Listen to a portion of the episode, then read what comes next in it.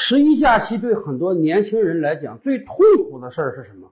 我觉得绝对不是七大姑八大姨对你催婚啊，对你工作的询问，而是什么呢？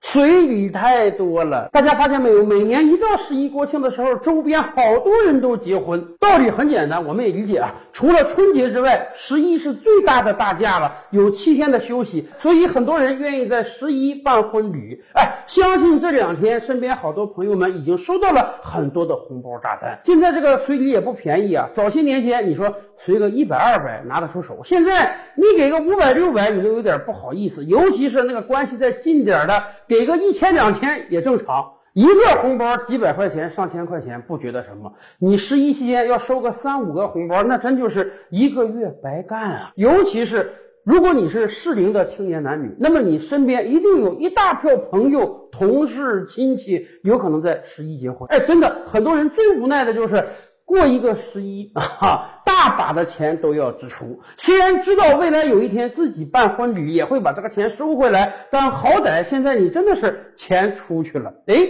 所以十一期间我看广州有一对新人就很不错啊。新闻爆出来，人家结婚的时候也是大排宴宴，但是人家有一个特殊的要求，就是任何人我都不收你的红包，甭管你跟我关系怎么样，甭管你这红包包了多少钱，我们都不要。人家认为你能来参加我的婚礼，哎，对我来讲就是最大的人情和最大的祝福了。我办婚礼的目的是想把我的喜悦传递出去，而不是想动动你的钱包。说实话，我真是替这位新人叫好。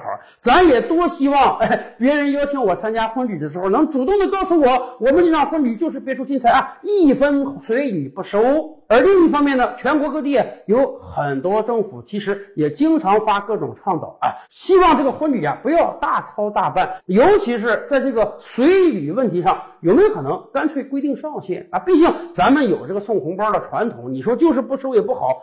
有没有可能你干脆规定一个上限啊？我这个婚礼啊，大家象征一下，意思意思，你来我们就高兴了。每个人给我们一百块钱红包可以，超过一百的我绝对不收。我觉得这是给双方都减负的一个好方法呀。